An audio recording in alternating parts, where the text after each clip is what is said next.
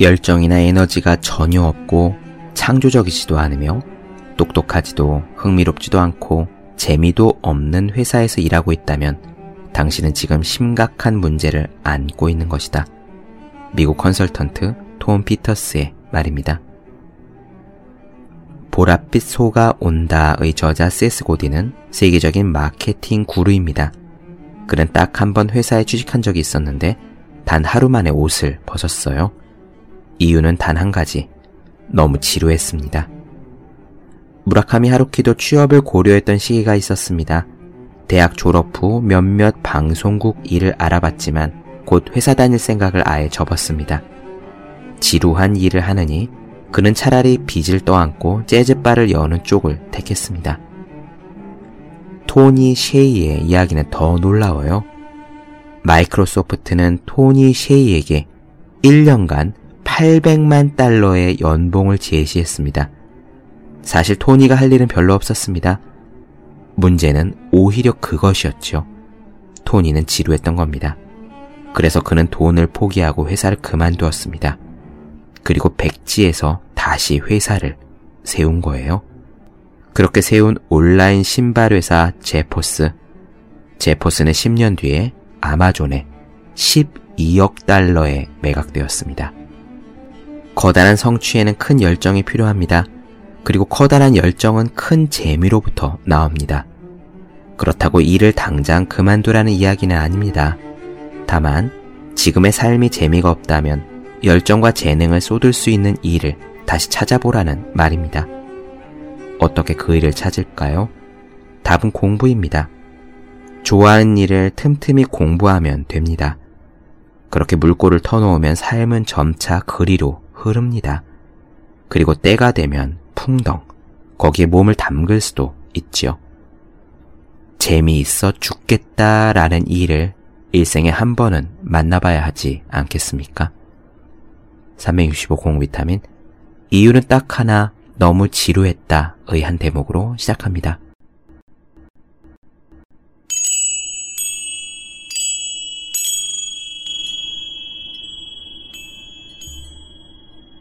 네, 안녕하세요.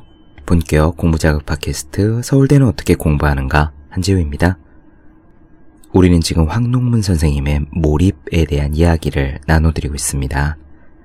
지난 시간에는 황농문 선생님이 최선의 삶을 추구해온 과정에 대해서 이야기를 나눠드렸죠.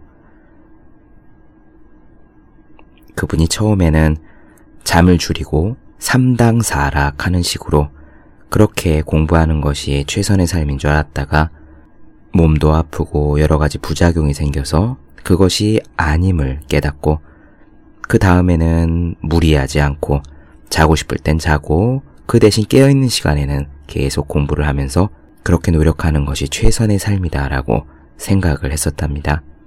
그러다가 박사 후 과정으로 외국의 연구소에 갔을 때 다른 연구원들이 가장 중요한 이슈 한 가지를 골라서 계속 그것만을 생각하며 돌아다니는 그렇게 노력하는 모습을 보고 이를테면 16절지 종이 한 장을 가지고 다니면서 내내 그 문제만 생각했던 그런 동료가 있었죠. 거기서 영감을 얻어서 가장 중요한 과제 한 가지를 정하고 깨어있는 모든 시간 그 문제를 생각하기 위해서 애를 쓴다라는 나름의 몰입을 시작하게 됩니다. 그런데 그렇게 들어갔던 몰입의 과정이 사실은 높은 생산성은 물론 엄청난 행복과 쾌감을 주는 그야말로 꽃길이었다라고 그렇게 말씀을 드렸어요. 사실 이 황농무 선생님의 몰입책 1권과 2권은요, 그 내용이 많이 분산되어 있습니다. 개인의 경험도 여기저기 있고요. 또 학생들을 지도했던 그런 경험도 여기저기 섞여 있고요. 몰입에 어떻게 하면 들어갈 수 있는지, 또 뇌과학적 이야기, 그런 것들이 막 뒤섞여서 여기저기에 들어있어요. 더군다나 아마 1권을 내신 이후에 반응이 좋아서 거기에 미처 다 담지 못한 그런 부족했던 내용들을 가지고 2권으로 더 쓰신 것 같은 그런 느낌을 받았거든요. 그래 사실 제 마음 같아서는 이 몰입 1, 2권이 합쳐져서요. 다시 가지런히 목차를 짜가지고 그렇게 통화권이 나오면 좋겠다 하는 개인적으로는 그렇게 생각합니다. 그래서요, 이 책의 흐름 자체가 완결성이 있다거나 그렇게 막 깔끔하지 않아요. 대신 구석구석이 다 주옥 같죠. 깨달음을 주는 구절, 그리고 아, 내가 이래서 그때 이랬구나 라는 해답을 주는 구절들이 여기저기에 마구 섞여 있습니다. 그래서 여러 번 읽으면은 그 전체 메시지가 머릿속에 들어와서 무엇을 이야기하고자 하시는지 알 수 있지만 기승전결이 있는 그런 완결된 정보를 원하신다면은 그렇게 읽기는 좀 힘드실 거예요. 그래서 이번 몰입에 대한 방송 내용도요, 여러분들께서 그 매 방송마다의 흐름에 초점을 맞추시는 것보다는 그냥 에피스트별로 조각조각 쪼개진 그런 정보들을 들으시면서 전체 내용들을 다 들으시면은 여러분들의 머릿속에서 몰입에 대한 근거라든지 경험이라든지 어떻게 시도하면 되는지 그 방법이라든지 그런 전체 내용이 이어질 것이라고 그렇게 생각해 봅니다. 따라서 순서가 좀 뒤죽박죽 된 것 같아도 에피소드들이 툭툭 끊어진 것 같아도 이해해 주시기 부탁드립니다. 오늘은요, 몰입을 경험한 위대한 사람들의 사례들 간단하게 이야기를 시작하면서 황농문 선생님이 초, 중, 고등학교, 대학교, 박사 후 과정까지 다 지나서 궁극의 최선의 삶이란 무엇인가에 대한 깨달음을 얻고 그래서 몰입이라는 특수한 상태 속에 들어간 다음에 과연 무엇을 이루어냈는지 또 몰입을 통해서 문제를 해결했을 때 그 순간 어떤 것들을 느끼셨는지 그런 내용들을 나눠드리고자 합니다. 만약 여러분들 중에서도요, 몰입을 경험하신 분들, 이를테면 오랜 시간 수학 문제라든지 아니면 회사의 기획서라든지 이런 문제들에 매달려서 긴 시간 끙끙 앓다가 답을 찾아낸 그런 경험이 만약 있으시다면 오늘 들려드리는 이 내용을 공감하실 수 있을 겁니다. 혹은 아직 그런 경험이 없으시다면요. 오늘 들려드리는 내용을 들으면서 내가 만약에 몰입도를 높인다면 어떤 문제에 매달리게 된다면 바로 저런 감정을 느끼겠구나.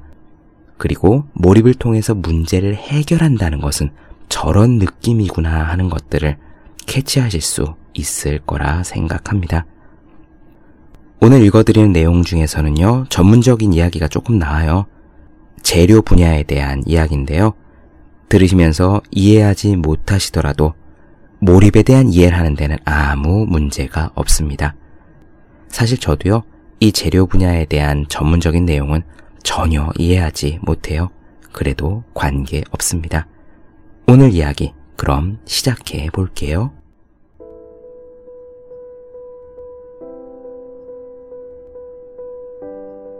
몰입은 한마디로 여러 가지 활동에 분산된 관심과 에너지를 중요한 한 곳에 모아서 집중하는 것이다. 가장 흔하게 몰입을 경험하는 경우는 학교에서 시험을 볼 때이다. 특히 수학 시험 볼때 시험지를 받아들고 열심히 풀다 보면 어느새 종료 시간이 다 되어 당황했던 경험이 누구나 있을 것이다. 시험지를 받아든 순간부터 제출할 때까지 문제를 푸는데 몰입한 나머지 시간의 흐름을 인식하지 못하는 거다. 이처럼 우리는 중대한 순간 혹은 위기상하게 몰입을 경험한다. 몰입을 가장 쉽게 경험하는 경우는 죽음의 위험에 직면했을 때이다. 이런 상황은 전쟁터에서 자주 발생하므로 전쟁을 하는 동안 병사들이 몰입을 쉽게 경험하리라는 추측을 해볼 수 있다. 다음은 어느 전쟁 다큐멘터리에서 소개된 한 병사의 말이다. 총탄이 빗발치는 전투 속에서 조국도 있고 부모도 있고 전우도 있고 오로지 적과 나만을 생각할 때 비로소 나는 군인이 되는 듯한 느낌을 받는다. 프로 선수들도 경기 중에 고도의 몰입을 경험하는데 스포츠에서는 몰입을 the zone이라고 부른다. 축구 황제 펠레는 한 인터뷰에서 축구 경기에 완전히 몰입했던 순간을 다음과 같이 이야기했다.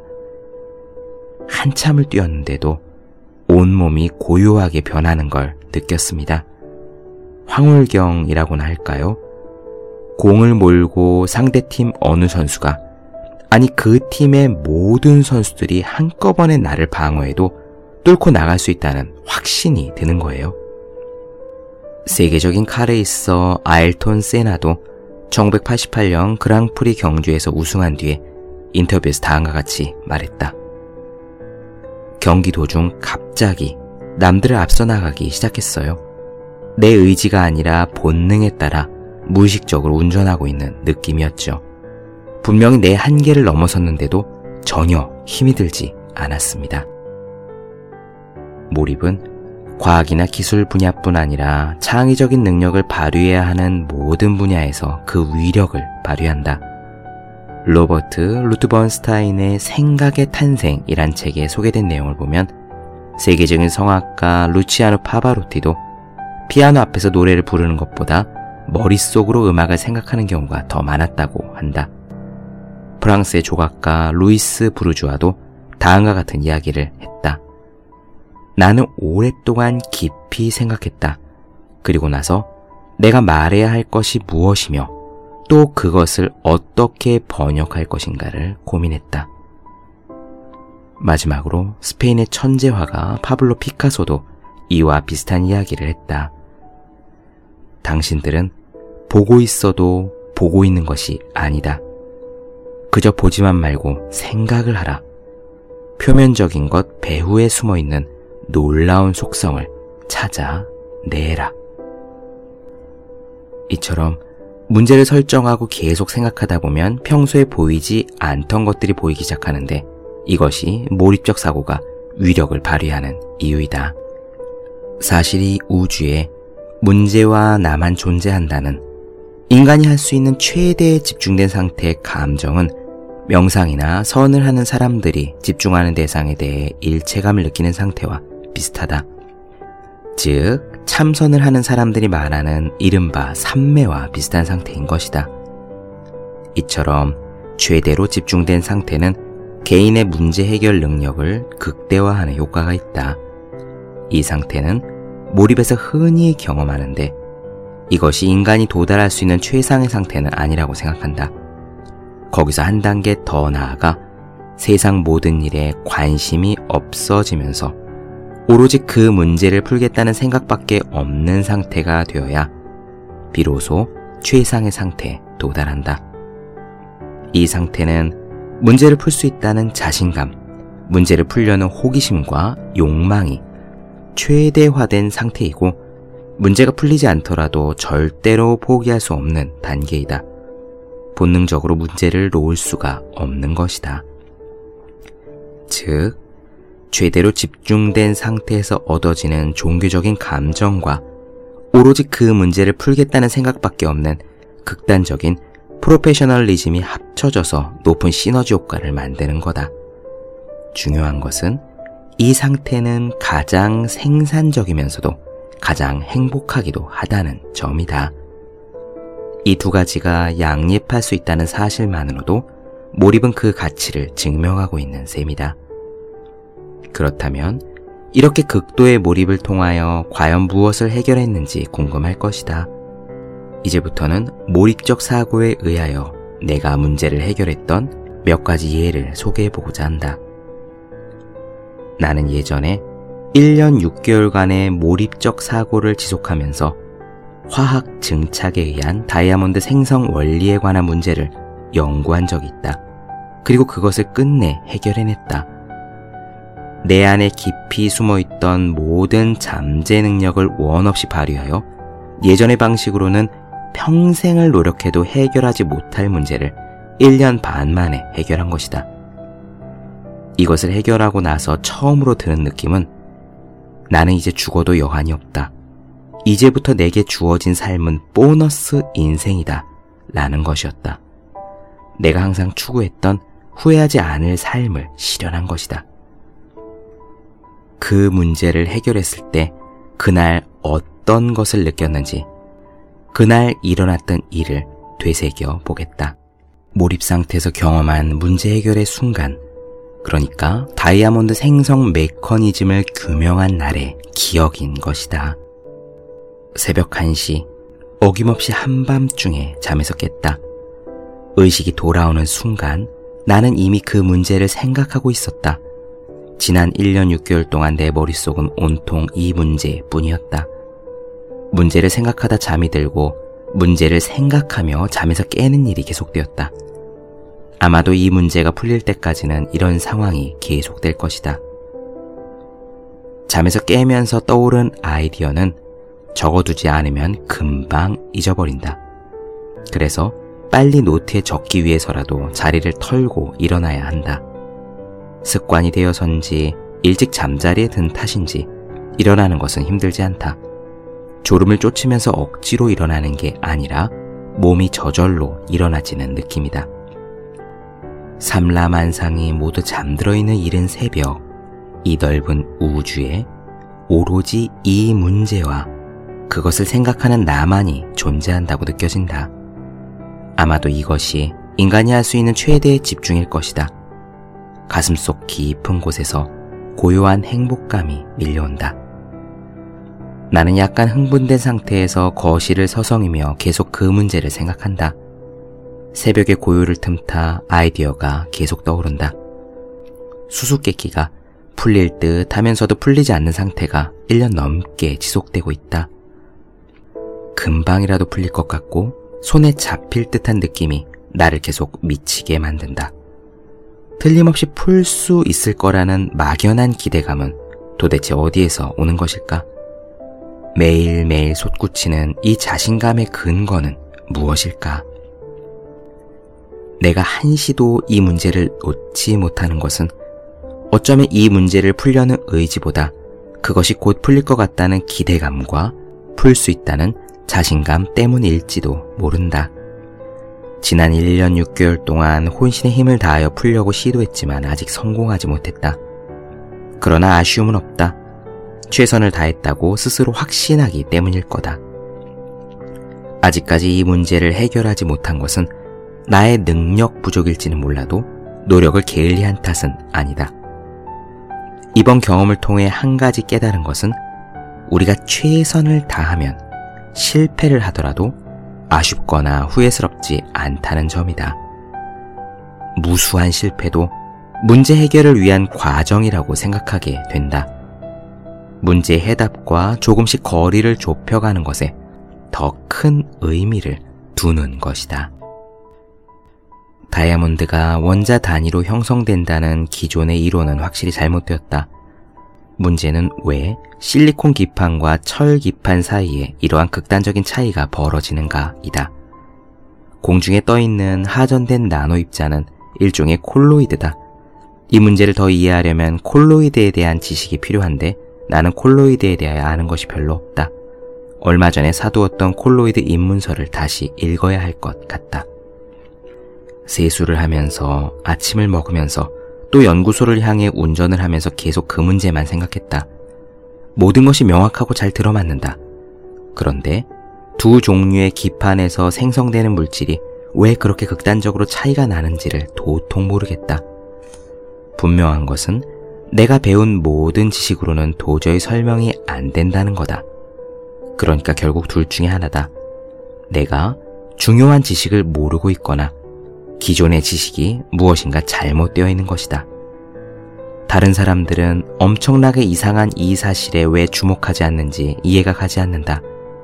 지나가는 사람 아무나 붙들고 이 이야기를 해주고 싶은 심정이다. 여기에 지금 엄청나게 이상한 일이 벌어지고 있다고. 연구실에 들어서자마자 콜로이드 입문서를 펴들었다. 얼마간 읽어내려가자 마음을 붙잡는 설명이 눈에 들어왔다. 콜로이드 상태에서는 인력이 우세할 경우 어쩌고 저쩌고. 이 페이지를 읽는 순간 영감이 스쳤다. 나는 그때 어떤 아이디어가 떠올랐는데 그 생각대로라면 모든 것이 맞아 떨어졌다. 복잡하게 얽혀있던 모든 의문들이 일순간에 사라지는 것이었다. 긴장된 순간이었다. 다시 한번 곰곰이 하나씩 되짚어 점검하기 시작했다. 그동안 실타래처럼 얽혀있던 의문들이 하나둘 풀리기 시작하더니 마침내 모든 것이 말끔하게 설명되었다. 자욱하게 깔린 안개가 맑게 개면서 질서 정연하고 아름다운 세상이 눈앞에 펼쳐지는 기분이었다. 믿어지지 않았다. 드디어 문제를 해결한 것이다. 그간의 과정이 떠오르면서 만감이 교차했다. 내 생에 이렇게 극적인 순간이 있었던가? 그 순간 세상 모든 것을 긍정하고 싶었다. 이렇게 몰입 상태에서 다이아몬드 생성 원리에 대한 난제를 규명해낸 나는 고양된 자신감 때문이었는지 몰입적인 사고만 적용한다면 이 세상에서 해결하지 못할 문제가 없을 것 같다는 그런 생각이 들었다. 그래서 대학원 시절부터 관심을 가졌던 재료 분야에서 수십 년간 해결되지 않은 액상 소결에서의 비정상 입자 성장 문제에 도전했다. 그리고 이 문제는 몇 개월의 몰입 끝에 해답을 얻었다. 나는 용기 백배했다. 그래서 또 수십 년간 해결되지 않은 난제인 금속의 2차 재결성 문제에 도전했다. 이 문제 역시 몇 개월간의 몰입 끝에 해결해냈다. 이런 경험은 나에게 많은 것을 느끼게 해주었다. 장기간의 몰입을 경험해보지 않은 사람은 자신이 가진 잠재력을 모두 동원하면 어느 정도의 문제를 해결할 수 있는지 알지 못한다. 아마 평생을 모르며 살아갈 것이다. 나는 이러한 경험을 통해서 예전에 work hard 패러다임에서는 평생을 해도 얻을 수 없는 성과를 think hard 패러다임으로 불과 수개월 만에 얻을 수 있다는 것을 확인할 수 있었다. 몰입적인 사고를 오랫동안 하다 보면 사고력이 놀라울 정도로 발달하게 된다.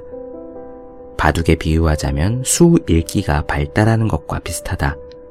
그래서 다른 사람이 쓴 논문을 읽어도 논문을 쓴 그 사람보다 그 결과의 의미를 더 잘 알게 된다.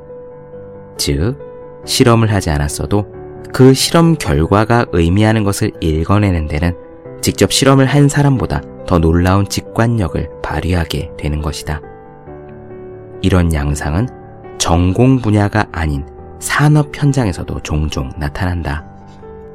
나는 위기에 봉착한 국내 한 LCD 제조업체로부터 도움을 요청받은 적이 있었다. 경영진에서 제조 공정 불량을 해결하기 위해 해당 분야의 전문가들과 기술 컨설턴트들을 초빙하는 등 갖은 노력을 다했지만 결국 해결되지 않았고 모두가 두 손을 들었던 것이다. 그러던 중 우연한 기회에 내게 이 문제를 해결해 달라고 요청이 들어왔다. 나는 비록 그 분야의 전공자는 아니었지만 내가 지도하고 있는 학생들에게 몰입적 사고력의 중요성을 보여줄 수 있는 좋은 기회라 생각해 흔쾌히 제안을 받아들였다. 그 과제에서 가장 치명적인 문제는 제품 분량이 최종 검사 단계에서 실시하는 철저한 필터링 시스템에도 발견되지 않는다는 점이었다. 그 분량은 고객이 제품을 사용하는 중에 발생했기 때문에 뚜렷한 대안을 세우기 힘들었다. 나는 문제 해결을 위해 해당 실무진에게서 불량 증상과 그동안 축적된 실험 데이터들을 보고받는 한편 그들이 나름대로 검토한 공정 파라미터에 대한 의견을 듣고 몰입에 들어갔다. 약 일주일간 몰입을 했다. 그리고 나서 실무진들이 의심하고 있는 공정 과정 외에 또 다른 불량 요소가 숨어 있다는 결론을 내렸다. 그것은 반도체 공정에서 수년간 기판에 사용해온 마커펜의 오염이었다. 또 펜과 함께 수년간 사용해온 각종 도구들도 오염되어 있었다. 이렇게 몰입을 통하여 가설을 세운 후에 실제를 통해 확인한 결과 원인은 바로 내가 제시한 것에 있음이 입증되었다. 그 이후 회사의 제품에는 그러한 분량이 깨끗이 사라졌다. 그 다음에도 이 회사의 직원들과 함께 10가지 정도의 문제를 더 해결했다. 네, 요컨대 이런 이야기입니다. 황농문 선생님은요, 몰입이라는 방법을 통해서 재료 분야에서 수십 년 동안 해결되지 않은 난제들 몇 개를 고작 몇 개월 동안에 해결해 낸 겁니다. 그리고 심지어 당신의 전공 분야가 아닌 산업에서 논리적인 고민을 통해 공정 과정의 흠결을 찾아냈던 거지요. 어떻습니까? 이 정도 효과라면은 문제 해결을 위한 황농문 선생님의 몰입의 방식에 도전해 볼 가치가 충분하지 않을까요?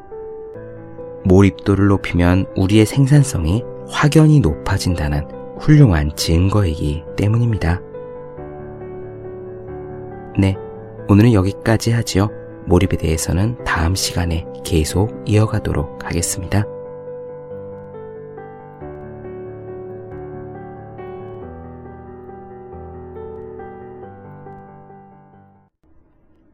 본격 공부자극 팟캐스트 서울대는 어떻게 공부하는가?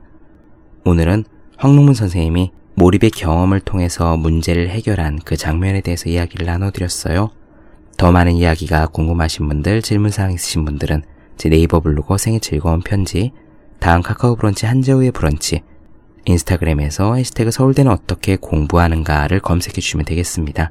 또 매일매일 공부하시는 분들, 여러분 주변에 매일매일 공부하시는 그분들을 위해서요. 하루 한 페이지씩 읽고 공부할 의지를 북돋는 책 365 공비타민을 선물해 주시면 좋겠습니다. 오늘은 여기까지 할게요. 다음 시간에 뵙겠습니다. 여러분 모두 열심히 공부하십시오. 저도 열심히 하겠습니다.